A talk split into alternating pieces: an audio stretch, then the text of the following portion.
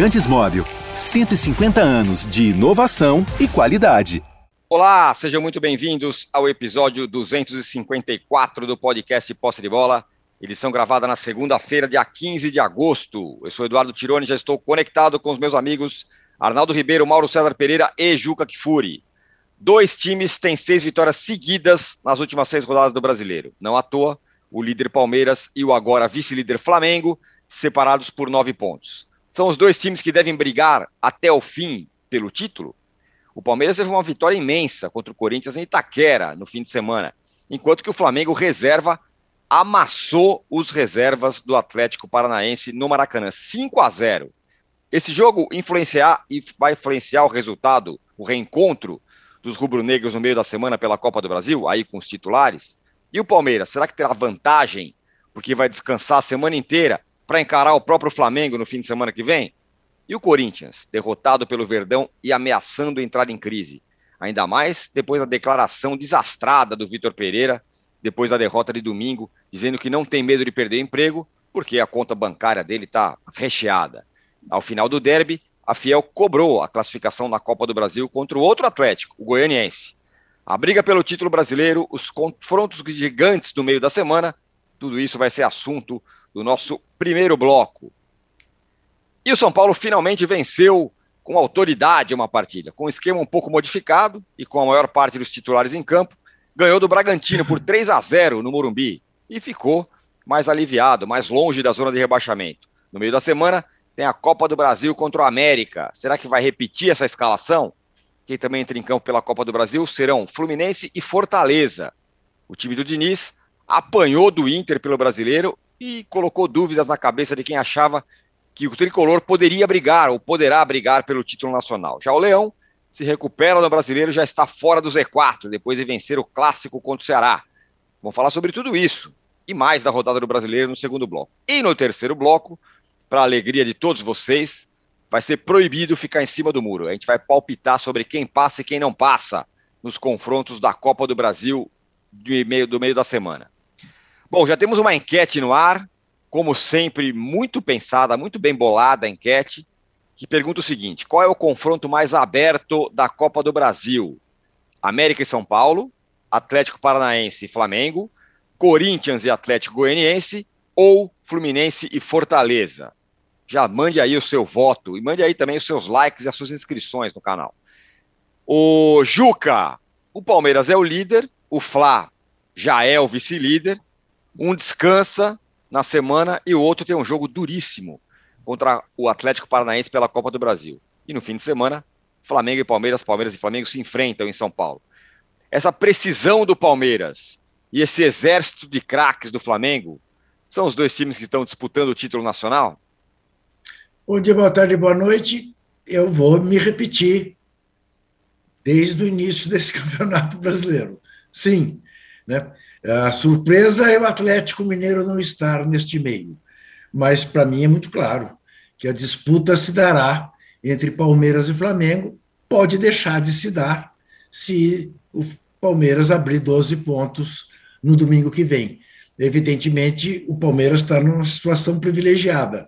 O Flamengo tem um jogo duríssimo no meio de semana, na Arena da Baixada, no gramado artificial, e o Palmeiras vai passar a semana treinando esperando o jogo contra o Flamengo, também em gramado artificial, uh, no domingo que vem. Então, evidentemente, a situação mais tranquila é a do Palmeiras. Agora, o Flamengo voltou a ser o melhor time do futebol brasileiro. O Flamengo voltou a ser o time que joga o melhor futebol uh, no futebol brasileiro. Com um time reserva que é tão bom como o time titular.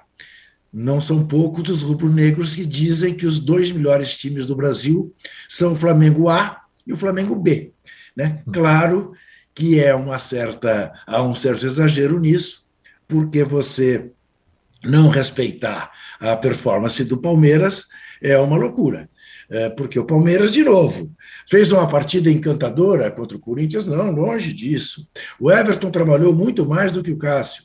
Só que o Palmeiras numa estocada vai e resolve o jogo. Né? Ah, com gol contra, sim, com gol contra, mas também se o Rony com I não faz o gol contra, o, o Lopes teria feito, porque estava nas costas dele para pegar aquela bola, fruto do erro do Fagner. Eu acho que o campeonato está aberto, que a chance do Flamengo diminuir para seis pontos aqui em São Paulo é uma chance real, é uma possibilidade que deve ser levada em conta, porque, de repente, né, o Flamengo vai descobrindo uh, jogadores uh, que não vinham bem ou que ainda não tinham estreado e que começam a dar uma, uma cor uh, impressionantemente eficaz ao time B do Flamengo, dizer, o Cebolinha ontem fez uma bela partida, o Marinho com aqueles escanteios malucos. Alguém dirá, bom, mas também que moleza deu a defesa do Atlético Paranaense. É verdade, mas quem bateu os escanteios, três de um jeito, ou dois de um jeito e um terceiro de outro, foram o Marinho e o Arrascaeta. Né? O Flamengo tem muito, para usar uma palavra da moda, tem muito repertório, muito. Então, é bom tomar cuidado, porque o Flamengo vem atropelando. E o campeonato fica entre os dois. Eu, em nenhum momento, achei que o Fluminense pudesse, embora ontem tenha sido uma decepção a atuação do Fluminense. Eu espero que o Fernando Diniz se dê conta de que o Felipe Melo é um ex-jogador em atividade porque o Felipe Melo foi fartamente responsável né, pela péssima atuação do Fluminense, principalmente no segundo tempo, embora também no primeiro tenha decepcionado. O campeonato está entre esses dois. A Copa do Brasil, a Copa do Brasil respondendo à sua brilhante, bem pensada enquete, qual é o confronto mais aberto? A minha resposta é absolutamente clara e fora de qualquer possibilidade de ficar em cima do muro. Não faço a menor ideia. Não faço a menor ideia. Eu Muito acho que bem. nos quatro confrontos tudo pode acontecer. O Fortaleza, em ascensão, pode eliminar o Fluminense. O América ganhou do Santos, jogando pouco, mas ganhou do Santos. Vai jogar contra o São Paulo a sua vida. Embora o São Paulo tenha ido, mas vamos falar depois, bem ontem, pode acontecer, né? O Atlético Paranaense vai feridíssimo. Como é que vai chegar o Atlético contra esse Flamengo? Vai chegar atemorizado ou vai chegar fera ferida? Né? É, o Flamengo eu sei como vai chegar. Vai chegar com moral lá em cima. E Corinthians e, e, e Atlético Goianiense é o jogo da vida do Corinthians nesta temporada.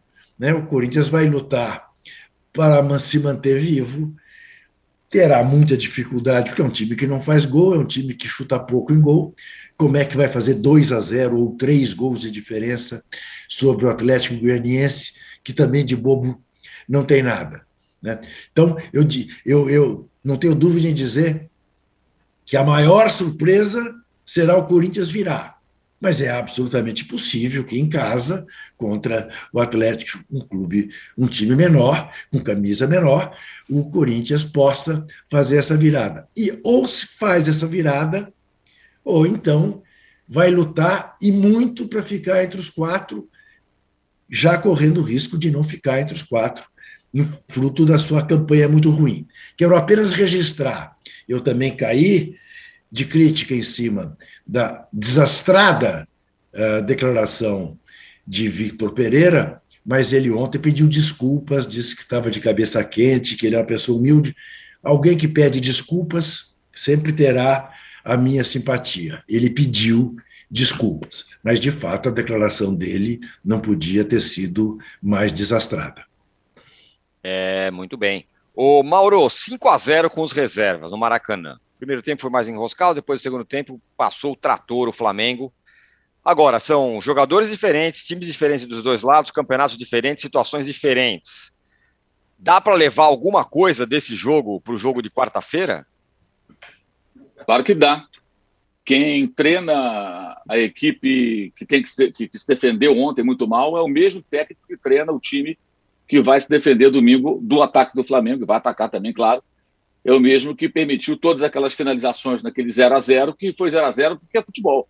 E acontecem coisas inexplicáveis no futebol, porque o placar daquele jogo no Maracanã não era para ser 0 a 0 Foi um, uma, uma, uma pressão absurda, uma quantidade enorme de oportunidades perdidas por que foram criadas todas aquelas chances? Porque o time se defende mal. O Atlético Paranaense ontem se defendeu muito mal. Tomou dois gols iguais no intervalo de três minutos.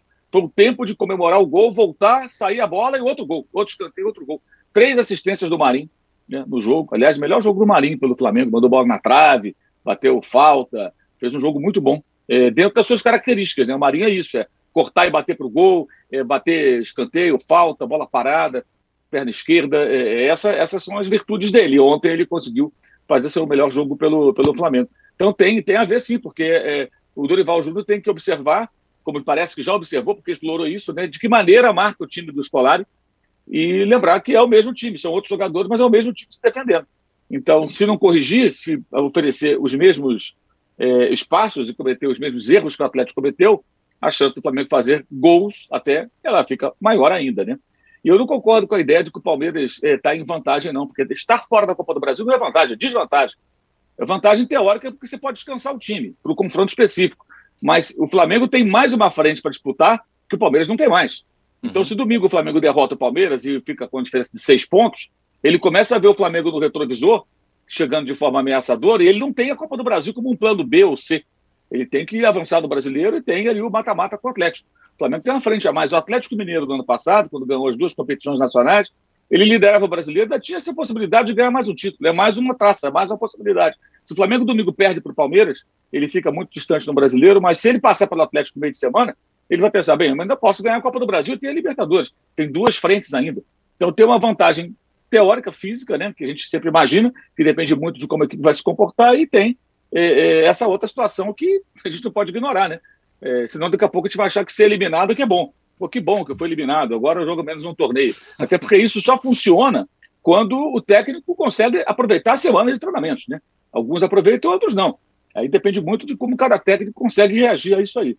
É, e nesse confronto do domingo, que está um pouco distante, já tem jogos no meio de semana, é, eu acho que tem outro detalhe, né? O Flamengo tem jogado bem com o time titular e reserva. O Palmeiras não tem jogado essa, essa bola. O Palmeiras não tem jogado bem, enquanto o Atlético não jogou bem se defendeu valentemente, de uma maneira que era ali, não tinha muito jeito, né? Mas, mas não foi uma boa atuação. O jogo de Belo Horizonte não foi uma boa atuação. Melhorou no segundo tempo, reagiu. O primeiro tempo foi péssimo. Né? O, Palmeiras não tem feito grandes jogos. Né?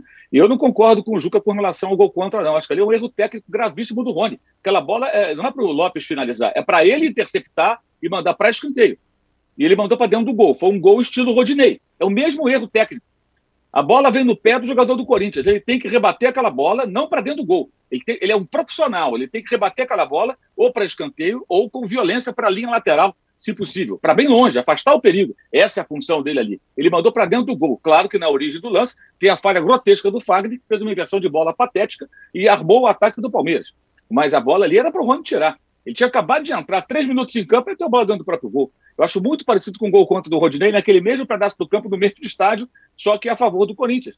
Que ele estava sozinho também, ele tinha que mandar aquela bola para qualquer lugar, menos para dentro do próprio gol. Então isso aí é falha de jogador tecnicamente limitado, né? Jogador com, com, com recursos é, é, pequenos. E acabou fazendo um gol contra no jogo que era para ser 0 a 0 E se tivesse ter um vencedor, seria o Corinthians do ponto de vista é, ali do, do, do, da lógica do jogo, se é que ela existe no futebol. O Corinthians fez um grande jogo, mas buscou mais o gol, trabalhou mais pela vitória, buscou mais o ataque até porque precisava, e aí deu de presente um gol para o Palmeiras, um gol pelo qual o Palmeiras nem trabalhou. O Palmeiras não trabalhou para vencer o jogo, jogou para empatar, estava satisfeitíssimo com o empate e ganhou de presente por conta de dois erros é, é, graves de jogadores do Corinthians que presentearam o seu rival com aquele gol. Mas o Palmeiras não fez um bom jogo. E no domingo, esse reencontro é depois de quatro jogos no estádio do Palmeiras, o Allianz Parque, com dois empates de 1 a 1 e duas vitórias do Flamengo por 3 a 1 O retrospecto é positivo para o Flamengo. Detalhe, um desses empates foi aquele jogo da Covid, o Flamengo estava com um jogador sub-12, sub-13, sei lá o quê. O técnico do Palmeiras era Vanderlei do Luxemburgo, e foi quando surgiu o Hugo, né? Fechou o gol. O Flamengo estava com um time de garotos e alguns profissionais ali, três ou quatro jogadores do time principal. E conseguiu aquele empate que teve até o chamado sabor de vitória. Né? E foi importante aquele empate, porque o Flamengo foi campeão brasileiro. naquele ano, né? E aí empatou aquele jogo, aquele pontinho fez falta no final, fez diferença no final. Então, acho que tem várias coisas aí no meio desse jogo que acho que são interessantes. O Palmeiras tem a vantagem de jogar em casa, é, não vive seu melhor momento, a meu ver, na, na, na, temporada. Venceu seis jogos, é verdade, mas não tem feito bons jogos, como já fez em outras fases. Pode ser que se reabilite justamente contra o Flamengo, até pelo caráter especial do jogo. O Flamengo tem jogado bem com os dois times. Eu acho que o Dorival, caso ele não se classifique do, na quarta-feira, aí ele vai poder colocar força máxima no domingo, porque ele não teria jogo na quarta-feira seguinte, né? Contra São Paulo ou América. E se ele se classificar, ele pode fazer ali uh, uma inversão, que é jogar com o time mais forte contra o Palmeiras e jogar no primeiro jogo contra o América ou São Paulo com o time misto. Esse time, ou, ou, ou, talvez não o time de ontem, mas mesclar um pouco os dois times, né? Ele pode mesclar um pouco os dois times. Lembrando que o Flamengo venceu o São Paulo no Morumbi com esse time de ontem. Então, se jogar Flamengo e São Paulo, Flamengo América, dá para jogar com o time de ontem, no primeiro jogo de Copa do Brasil. Dá para jogar com o time de ontem ou com uma mescla dos dois. E aí eu falo de mescla porque você tem, assim, quarta-feira, não joga o Thiago Maia, não joga o Davi Luiz, que estão suspensos. É, então vai depender muito de, da situação de cada jogador e tudo. Ele vai poder administrar isso de uma maneira que ele tenha um time forte no domingo, um time forte na outra quarta-feira, se passar pelo Atlético nessa quarta. Agora, o jogo de domingo está ligado também ao jogo de quarta. Porque a semana seguinte do, do, do, do Dorival, do Flamengo, será a semana em que ele vai. Ele, ele pode ter uma semana livre ou não, dependendo do que acontecer na quarta-feira. Ou ele se volta totalmente para o brasileiro, ou ele divide atenções. Mas até aqui o elenco tem respondido de forma muito, muito boa, né? É, e acho que ele tem condições de colocar times competitivos nos dois, é, nos, nos, três confrontos, né? Quarta, domingo e, se acontecer um jogo na outra quarta, contra São Paulo América também. O Flamengo não leva gol há 368 minutos, com quatro jogos sem ser vazado. Nos dez últimos jogos, o Flamengo tomou só dois gols. Um dos 2 a 1 sobre o Havaí e o outro nos 4 a 1 sobre o Atlético Goianiense, que já estava até 4 a 0 desde o primeiro tempo. Aí tomou um gol já na, na parte final do jogo. Né? O Havaí foi o primeiro gol do jogo, o Flamengo virou. Então são dois gols sofridos nos 10 últimos jogos. Se você pegar os 11 últimos jogos, né, só esses dois gols foram marcados pelo adversário, porque no outro jogo foi o gol contra do Rodinei. Aquela falha grotesca do Rodinei que custou um ponto para o Flamengo, que poderia ser importante hoje esse ponto. Ou até mais do que um ponto, porque ali no 1x0 foi quando o Corinthians se fechou e levou aquele 1x0 até o final. Ou seja, aquele gol contra o Rodinei tem peso muito grande também nessa diferença do Palmeiras para o Flamengo, como também tem os pontos perdidos lá atrás, quando o Paulo Souza era técnico, né? quando o Pedro perde pênalti contra o Fortaleza na hora de definir o jogo, quando o, a, o VAR erra contra o Flamengo e Brasília anula um gol legal do Gabigol, e aí o Flamengo acaba perdendo o Botafogo por 1 a 0 depois de perder um caminhão de gols, né? Davi Luiz perdeu o gol com um gol vazio no último lance do jogo, entre outras oportunidades. Então teve aí vários tropeços que agora estão custando caro. Nos tempos do Paulo Souza e recentemente também mas tem muito campeonato. Eu acho que domingo, se o Flamengo não perder, o campeonato continua. Se o Palmeiras vencer, evidentemente, fica uma chance muito pequena, que vão faltar 14 jogos, 15 jogos, né? É, são três rodadas, quatro, vão faltar 15 jogos e seriam 12 pontos de diferença. É muito difícil. Aí é muito pouco provável. Acho que o próprio Flamengo vai dar uma, uma tirada de pé no brasileiro se ele perder no domingo, porque vai ficar uma diferença muito grande, especialmente se ele passar na quarta-feira, que aí ele vai brigar nas duas Copas com mais ênfase e vai é, tratar o campeonato como algo secundário, para ficar só ali entre os mais bem colocados. Né? É, eu, impre... âncora, eu, eu, fui citado, quero me defender. uh, Por favor. Não, eu não, eu não, eu acho que a falha do Rodinei no gol contra foi uma falha muito maior do que a falha do Rony, porque o Rodinei estava rigorosamente sozinho, sem pressão alguma. O Rodinei o, isso o Rodinei. O Rony vinha de um contra-ataque, fruto de um erro de um companheiro, uh, em velocidade, com o centroavante fungando na nuca dele. Então, não que ele não tenha errado, é claro que ele errou, mas uh, é um erro menor do que foi o erro do Rodinei, me parece. Porque o Rodinei não tinha pressão alguma, foi mero erro técnico.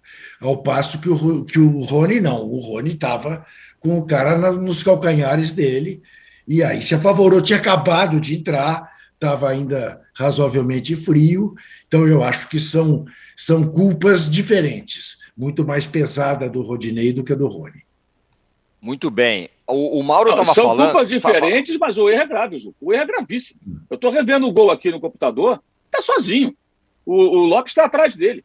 Para mim, o maior erro é o do Fagner virando o jogo. Também, Isso. também. Assim, o erro ah, do sim, Rodinei é pior ainda. Mas o erro dá o contra-ataque para o Palmeiras, dá o contra-ataque para o Palmeiras nessa Não, situação, concordo. saindo jogando, assim, é mortal. Até porque, até porque o Fagner jogou Copa do Mundo, então tem que ser mais é. cobrado ainda. Agora, o Rony está sozinho também, o Lopes está atrás dele. Jogou é uma Copa bola para rebater, o cara é um profissional. Tentou jogar Copa do Mundo. Jogou é, Copa ele, do Mundo, ele, não. É, ele entrou ele no... lá, né?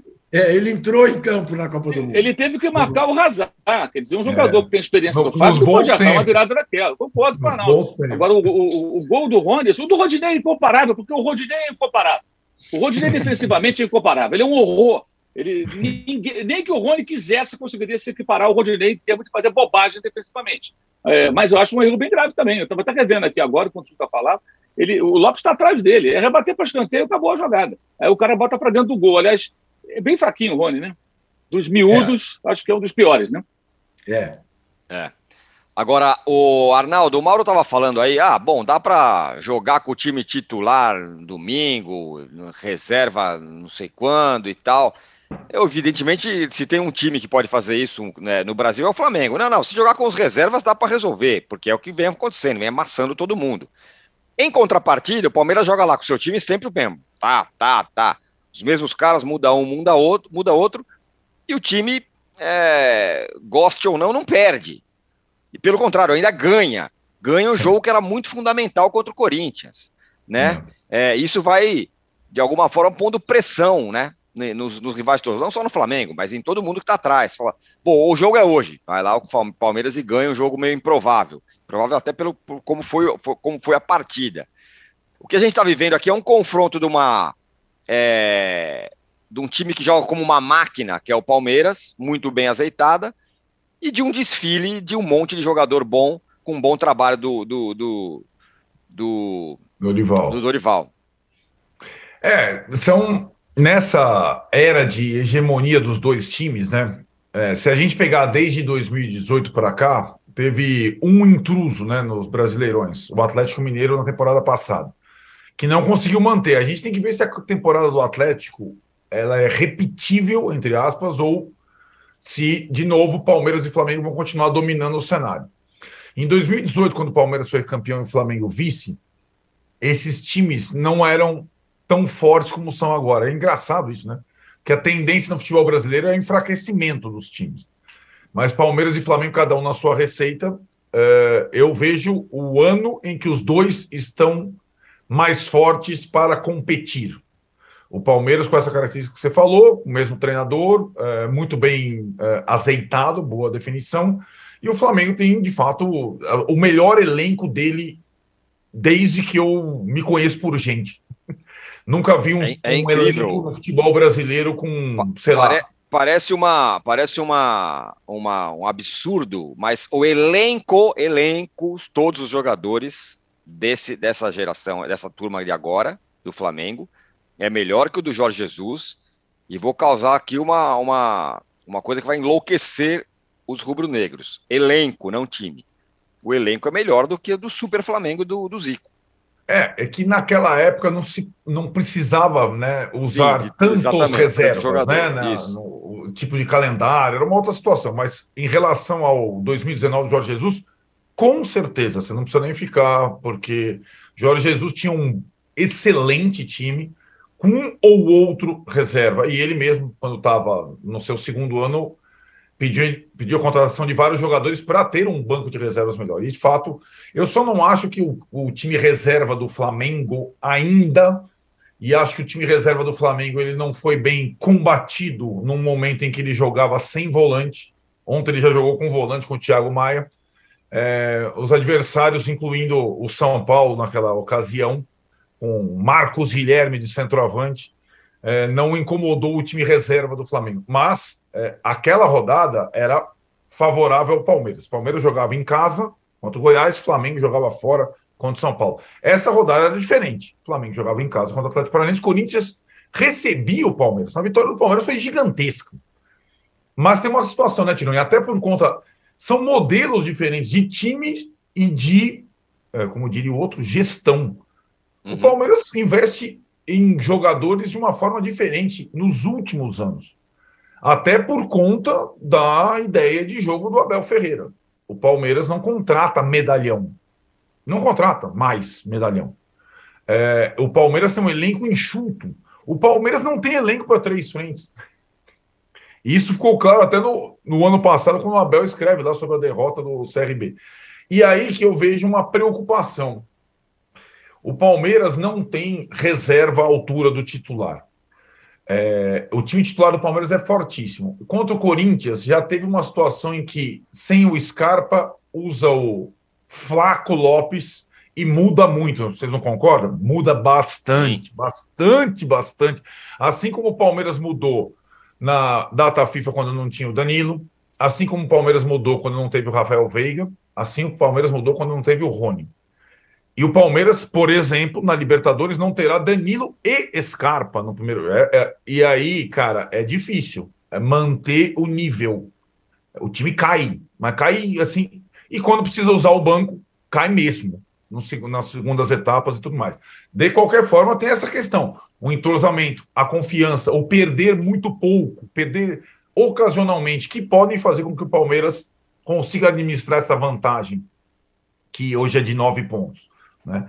É, tem conseguido manter a, a vantagem de nove pontos, mesmo com a ascensão do Flamengo. Já está no retrovisor, eu acho, mas o Palmeiras tem conseguido, a duras penas, manter a vantagem.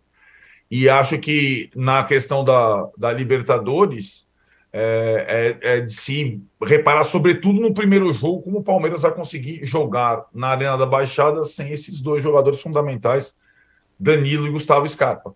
De qualquer forma, acho que é um jogo do próximo final de semana espetacular, em que na, na, no frigir dos ovos o Palmeiras joga pelo empate, né? Para manter a diferença. Mesmo jogando na sua casa, é a sua situação. É, e, e, é curioso também notar que o desempenho como visitante do time do Abel é impressionante. Né? É uma campanha como visitante e é o que tem feito a diferença.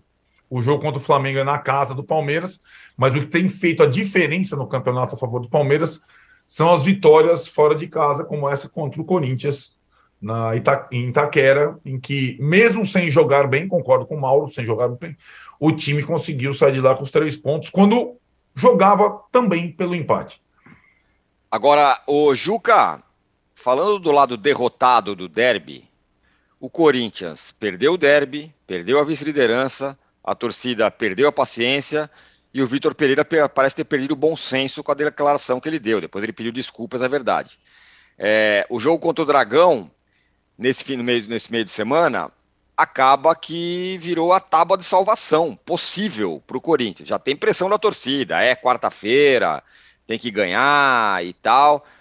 Mudou o astral, inclusive com relação ao Vitor Pereira, é o que me parece. Pois é, porque estão expostas as fragilidades sobre as quais cansamos de falar aqui, que a colocação do Corinthians no Brasileirão não tinha rigorosamente nada a ver com o desempenho do Corinthians no campeonato, como a classificação na Libertadores não tinha nada a ver com o desempenho de um time que ganhou apenas dois jogos da Libertadores contra dois timecos e em casa, fora de casa nada, e essas coisas estão agora se manifestando de maneira muito clara. De um time, que eu volto a dizer, que precisa fazer dois gols no Atlético Goianiense, mas pouco chuta no gol contra quem quer que seja. Né? O Arnaldo fez menção ao fato que eu havia me esquecido de comentar da diferença que é o Palmeiras com o Scarpa e sem Nossa, o Scarpa. Pelo amor. Né? Enorme diferença. Enorme. Mesmo assim, como você disse, Âncora, o time vai ganhando, vai ganhando, vai ganhando. Vai empurrando com a barriga e ganhando três pontos. Empurrando com a barriga. Então, de novo, me pergunte: que jogo você prefere ver, o do Palmeiras ou do Flamengo? Não cabe comparação. Né? Não cabe comparação. E, e domingo vamos poder ver um Palmeiras e Flamengo. Né? Já estou fazendo as minhas contas, esperando ah, com grande expectativa esse jogo. O Corinthians está nessa situação. O mais provável é que quarta-feira tenhamos um drama em Itaquera, né? E não terá uma outra quarta-feira para o Corinthians. Terá mas apenas a tentativa de se manter no G4 ou no G6. É possível, é mais possível o G6 do que o G4. Eu volto a dizer, o Corinthians está jogando menos do que o Fortaleza, está jogando menos do que o Fluminense. Olha que o Fluminense jogou muito mal ontem. Está jogando menos que o Atlético Paranaense. Olha o Atlético Paranaense tomou de cinco ontem. Está jogando menos.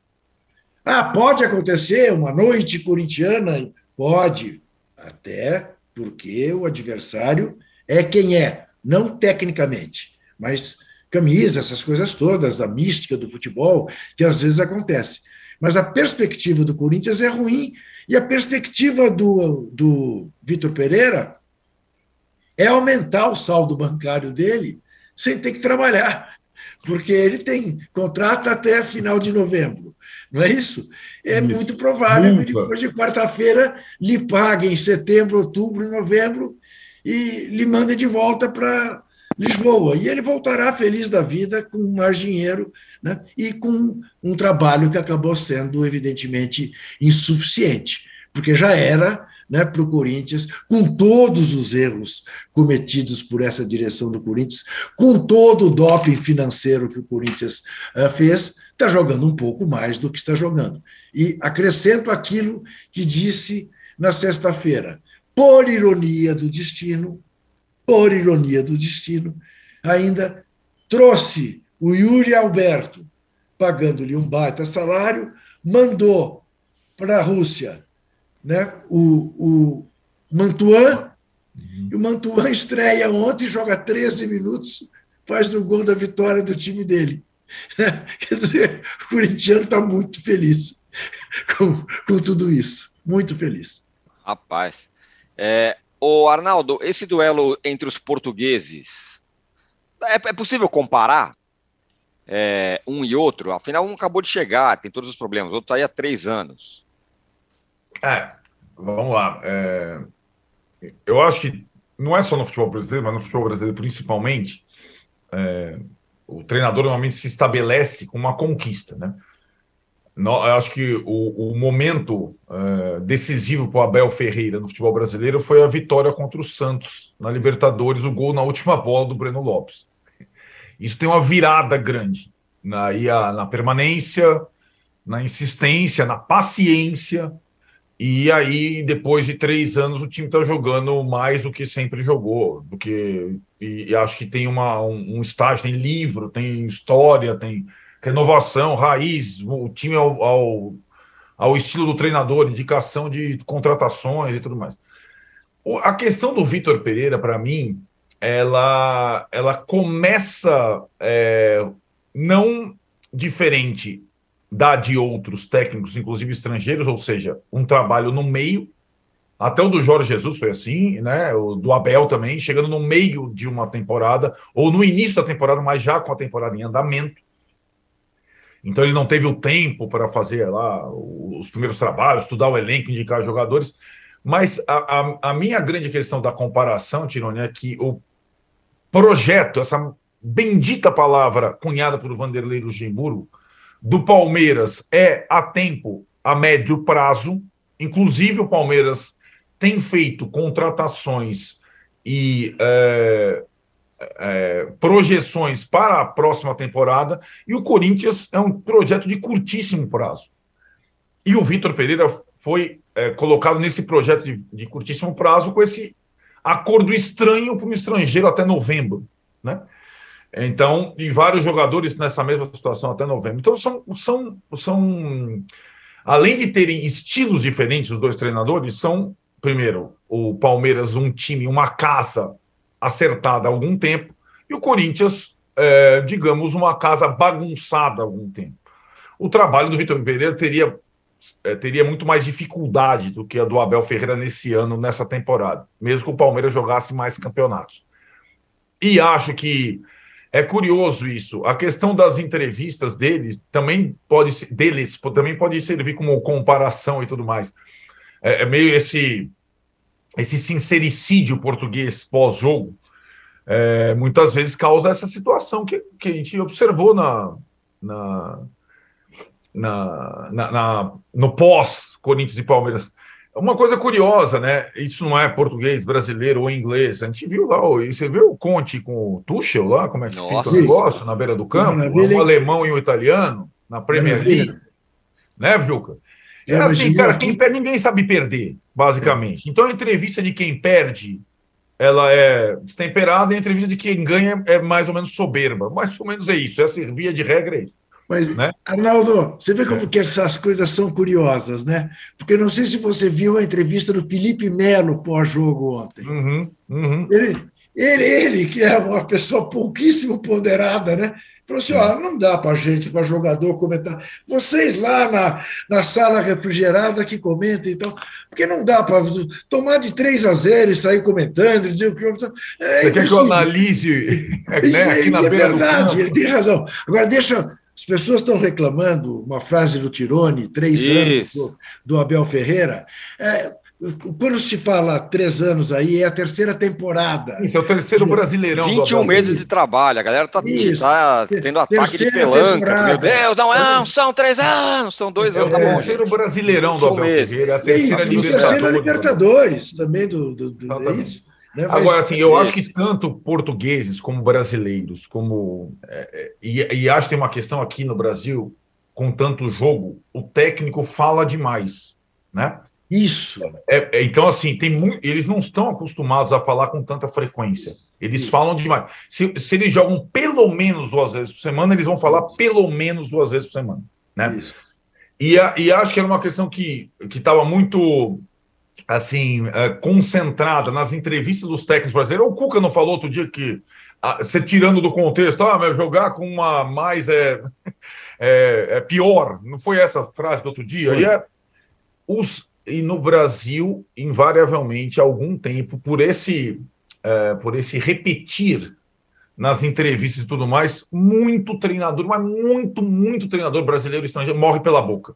E é isso por, por diferente formação o cara pode ter, mas o, uma das coisas que eu faria se eu fosse treinador de futebol era ter assessores de fato, não de fato, para, antes de entrar numa entrevista coletiva, é, ter um preparo suficiente para lidar com isso. Porque é, é inacreditável o número de exemplos de gota d'água de técnico de futebol ter sido na entrevista no microfone, no ar refrigerado e não no campo, na beira do campo, quando aconteceu. O Felipe Melo estava na beira do campo. O técnico, em tese, teve tempo de respirar, olhar. Tem, tem técnico que vê rede social, né? Tem técnico que dá uma olhadinha tal. Mas, gente, é de. Porque, por mais. Que, e, e, e essa era da comunicação é assim. Não pense que vai entrevista ao vivo. As coisas saem do contexto, viralizam, e aí, meu, babau simplesmente babau. Então, frases mal colocadas, para a gente é a mesma coisa aqui, né? Só que a gente não está treinando o time, então não está e não está com o calor do jogo. Então, assim, o que técnico morre pela boca e isso não é um fenômeno só brasileiro, não. Os estrangeiros. Você sabe, você sabe que ontem, ontem, vendo Curitiba e Atlético Mineiro, houve um momento em que uh, houve uma falta, se não me engano, no Queno, uma falta feia, e que o, o time do Atlético foi todo dia para cima uh, do juiz pedindo expulsão e tal. Eu pensei, nossa, o Cuca deve estar dizendo: não expulsa, não, não expulsa, não, porque contra 10 vai ficar mais difícil. Exatamente. Muito bem, ó, para fechar esse primeiro bloco, Ô, Mauro, um plá sobre essa questão de técnicos que morrem pela boca. Se tem um cara que não morre pela boca, e muito pelo contrário, o, o, o jeito sóbrio dele parece estar dando é, a frieza e a calma e, e, acalmando até a torcida muito empolgada, né, como sempre, é o, o, o Dorival. É. Ele é o técnico que não se importa de estar, de não ser o, o, o protagonista, como todos os outros são, gostam de ser, né? É o estilo dele, né? Também acho que também não houve nenhuma situação que o forçou a, a se envolver em algum tipo de polêmica. Então ele está ali mais na dele fazendo ali o seu trabalho. Teve também no, no, jogo de sábado lá em Itaquera um momento no primeiro tempo que eu achei assim absurdo, assim a reclamação veemente de todo o banco do Palmeiras pedindo um cartão vermelho, né? É, ah, é, era um lance para cartão amarelo. Aquilo ali foi é, uma coisa, meu Deus. É. O começo do jogo ainda, né? A parte inicial do jogo, todo mundo correu. Ali saíram todos do banco e foram ali cercar o árbitro pedindo o cartão vermelho. Não era para cartão vermelho. Aí o VAR chama ainda o Rafael Claus, né? E ele manteve ali a sua, a sua decisão de maneira correta, né? Porque não era, não era lance para expulsão, coisa nenhuma, né? É, eu queria só falar rapidamente do Vitor Pereira. Eu acho que o Vitor Pereira deixa muito a desejar. Eu estou bem decepcionado. Porque pelo hum. perfil dele como técnico, pelos trabalhos que fez, eu entendo todas as dificuldades. Eu sempre falei aqui, eu acho que ele está remando contra uma série de problemas, elenco muito mal formado, jogadores que ele já encontrou no clube. Mas de lá para cá, né, bem ou mal, sem dinheiro, com dinheiro, com dívida, não importa. O Corinthians contratou jogadores e ainda está muito abaixo do rendimento. Esse time não faz gol em ninguém, gente. É uma coisa medonha. O time não cria uma situação de gol. É, sábado teve até um domínio do jogo e tal, até pela postura do adversário. O Palmeiras estava mais afim de empatar do que outra coisa, né? Mas, assim, me decepciona bastante o trabalho do Vitor Pereira. Eu esperava mais nesse momento agora de confrontos com o Flamengo, esse jogo com o Palmeiras, os jogos com o Atlético Goianiense eu já esperava ver o Corinthians mais competitivo, mais encorpado, e não, não tá, cara. Não tá. O time está muito aquém. E a declaração dele depois do jogo, por mais que ele peça desculpas, foi muito infeliz, né? Foi muito infeliz. Negócio, assim, é. não dá nem para definir. Foi uma declaração terrível, né? É, é, ele poderia ter dito qualquer outra coisa. Embora a pergunta também, vamos combinar também, né?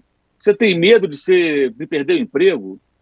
Quer dizer, não vejo muito sentido nessa pergunta, porque ninguém é. estava falando da diretoria do Corinthians, pelo menos que eu saiba, em mandar o técnico embora. Se na saída do jogo, um dirigente ali, o do Ilho, o Roberto de Andrade, um, deles dá uma declaração, ah, se não dá, temos que mudar tudo. Opa, peraí. Então vai mudar o técnico embora, tem algum... mas me parece que não tinha nenhum indício, não há, né? Há algum indício de demissão do Vitor Pereira? Eu não estou sabendo uhum. disso. E o pessoal até que cobra ali o Corinthians, o pessoal do dia a dia, não está falando disso. O que está se falando é do jogo da quarta-feira contra o Atlético Goianiense a necessidade de virar um placar adverso. Né? E é lógico, existem os comentários da imprensa, do torcedor, de satisfação ou de decepção. Eu acabei de falar, eu estou um pouco decepcionado, eu esperava mais dele. É, então a pergunta também é uma forçada de barra, né? que é um pouco dessa sanha incontrolável da imprensa, de parte da imprensa, por é, demissão de técnico, troca de técnico, né? e essa coisa toda. Né? E tudo se resume a técnico. E não é só um técnico também. Né? No caso do Vitor Pereira, eu estou decepcionado com o trabalho dele, que eu, eu, imaginava que ele pudesse fazer mais, apesar de não ser, obviamente, o único responsável pelo momento do Corinthians. Tudo começa com a diretoria, né, que contrata de uma forma equivocada, que contrata que pode, que não pode. E se vocês olharem aí essa situação também de Palmeiras e Flamengo, isso não é coincidência, né, gente? São os dois times que têm, andam com as próprias pernas e têm condições econômicas sólidas. Isso não é coincidência. Está, há quanto é tempo está assim? Quem, ah, quem se intrometeu ali? O Atlético Mineiro. Mas com dinheiro de quem? Do clube? Não, com os benfeitores que vão lá e colocam jogadores, colocam grana no clube. Olha o Botafogo da SAF. Lembra quando, quando começou? Ah, não, a SAF do Botafogo, o torcedor do Botafogo, coitado, iludido. Ah, agora vamos ganhar tudo. Não é assim, meu amigo, não é assim que funciona. Uma duas dezenas de jogadores contratados, toda hora chega jogador do Botafogo. Sábado não conseguiu ganhar do Atlético Goianiense, a torcida está revoltada, porque esse é o processo que leva tempo até você, né? O, o Palmeiras vem formando um time forte já desde 2015, contratando jogador, né? 14 quase caiu, aí em 15 começou. O Flamengo em 15 contratou ali no meio do ano o Guerreiro, aí em 16 o Diego, aí foi, foi, foi. Hoje tem time forte. É um processo meio lento, né? leva tempo. Acho que o Botafogo vai ter um time bom daqui a pouco, mas vai levar um tempo. O Vasco, agora com o SAF, deve ser o mesmo caminho. E se você olhar as cifras investidas, os valores investidos, eles ainda são muito inferiores àquilo que ao longo desse tempo todo, tanto o Palmeiras quanto o Flamengo investiram. Uhum na contratação é de vários e vários jogadores. Né? Agora, eu quero fazer aqui uma previsão, embora jornalista não faça previsão, eu vou me atrever a tanto. Que não é nem uma previsão, é uma dedução meio que óbvia. Hum. Atlético Paranaense e Palmeiras, no dia 30 de agosto, tem tudo para ser um jogo horroroso. Porque é o Atlético em casa, sabendo que tem um segundo jogo, jogando bola na área do Palmeiras e o Palmeiras sempre escapa. Ou seja, a criatividade desce a níveis baixíssimos, né? como vimos no sábado. O Scarpa ele é o coração, a alma, ele é o time do Palmeiras do ponto de vista de criar jogadas, de, de gerar situações de gol para os companheiros.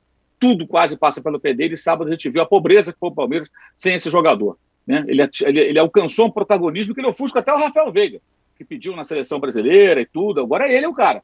Ele é um grande jogador. No Fluminense já era líder de assistência do Campeonato Brasileiro, jogando com o Henrique Dourado e com um time ali que não era lá essas coisas. Né? Então, eu estou imaginando que esse jogo vai ser medo. O de volta, talvez não, porque aí, pelas circunstâncias, alguém pode estar em vantagem, é o jogo decisivo no dia 6 de setembro, mas o do dia 30 em Curitiba tem tudo para ser um jogo ruim. Muito bem. Ó, oh, diga lá. Agora, eu, eu acho que você que sabota os likes. Sabe eu, ia, eu ia falar para você pedir likes, pelo amor de Deus. 6.650 respostas da sua enquete. 4 Isso. mil likes apenas. É ridículo. Vamos, vamos, vamos aí, vamos dar like aí, dessa. rapaziada. Uma tá audiência dessa. Tá Vamos chegar em 6 mil likes, pelo menos, vai. Não, 7 mil, no mínimo. 7, 7 mil, mil, likes, então. A metade da audiência, pelo amor 7 de Deus. 7 mil likes, vamos lá, moçada. Ah, não, Dedo no like. É, é um absurdo. Fechamos aqui o primeiro bloco do podcast Posse de Bola, um bloco imenso de 45 minutos. Queremos likes e já voltamos para falar do São Paulo, do Fluminense e do Fortaleza. E também do Galo. Já voltamos. Há mais de 150 anos, os lubrificantes Móbil acompanham a evolução dos motores, trazendo tecnologia e inovação para veículos de todo o mundo. Uma tradição que se renova a cada dia, garantindo a liderança no desenvolvimento de produtos de alta performance. Conheça a tecnologia móvel para o seu motor durar mais. Se tem movimento, tem móvel.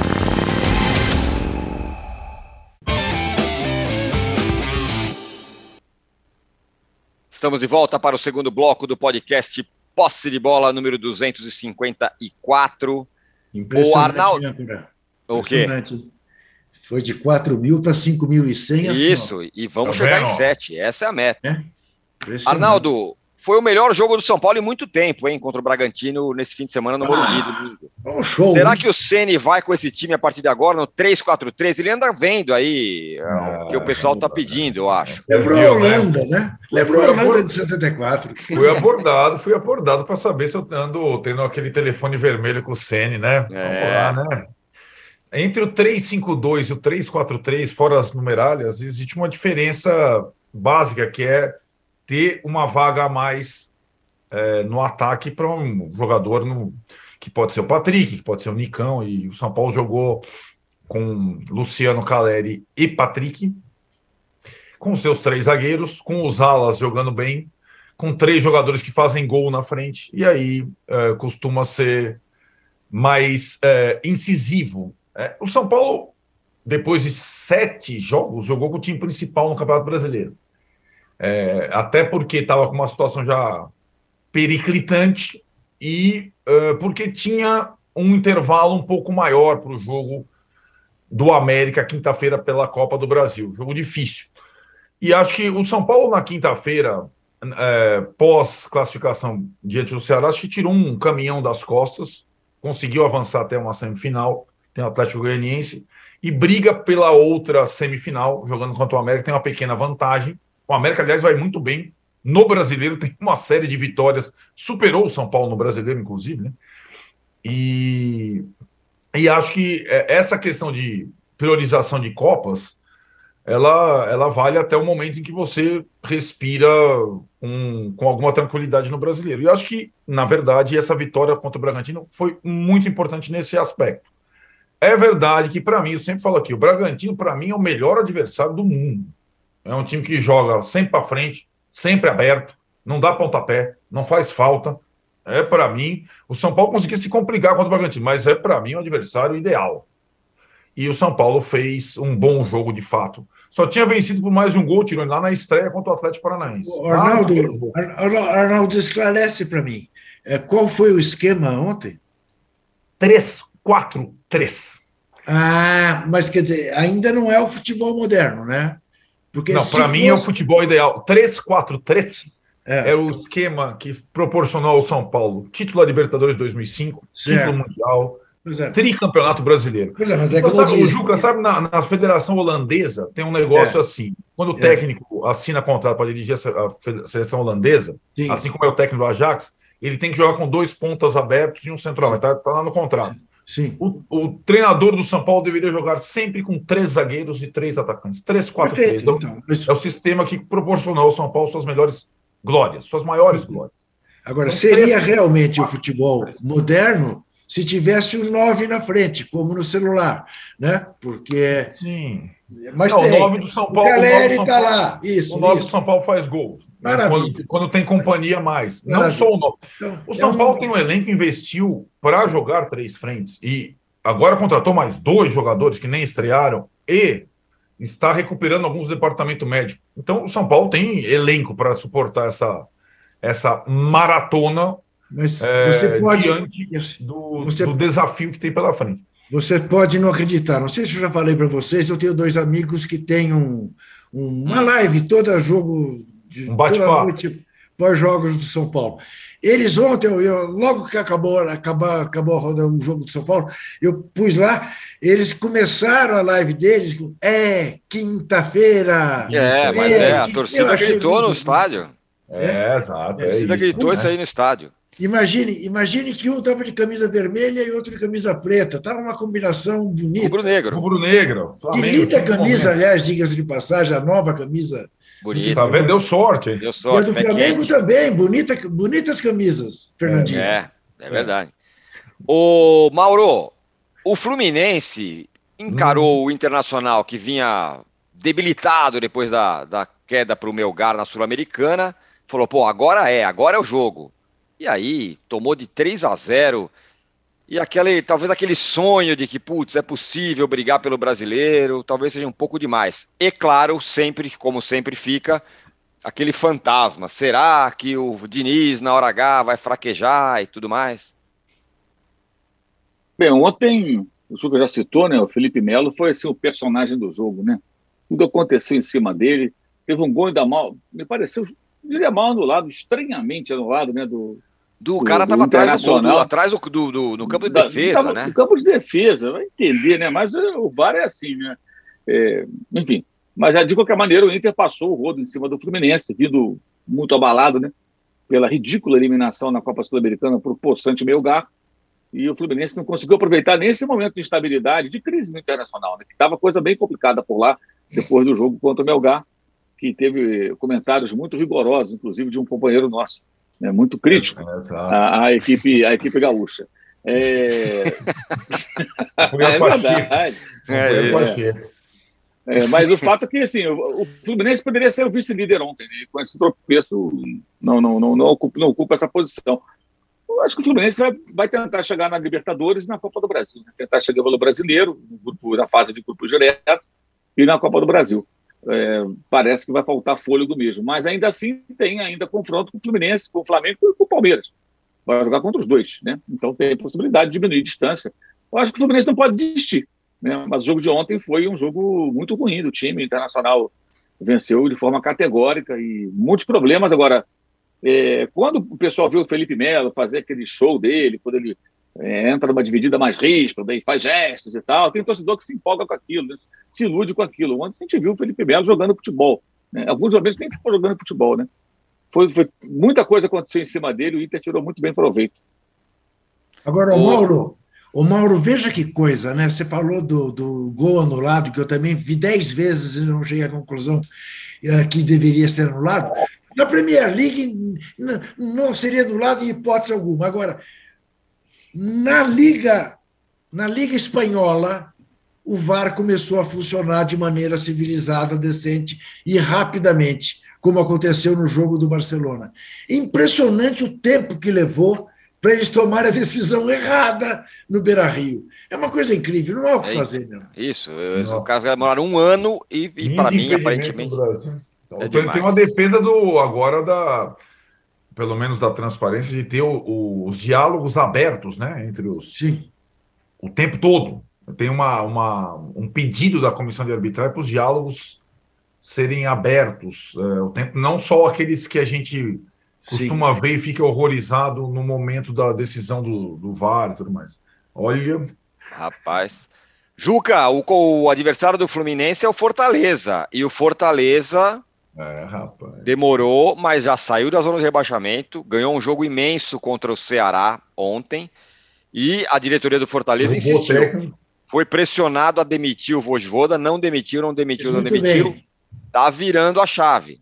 Isso, é. Eu, a minha única dúvida é se é interessante para o Fortaleza, contrariando a opinião do Mauro, é, continuar vivo na Copa do Brasil. Ah, opa, agora é.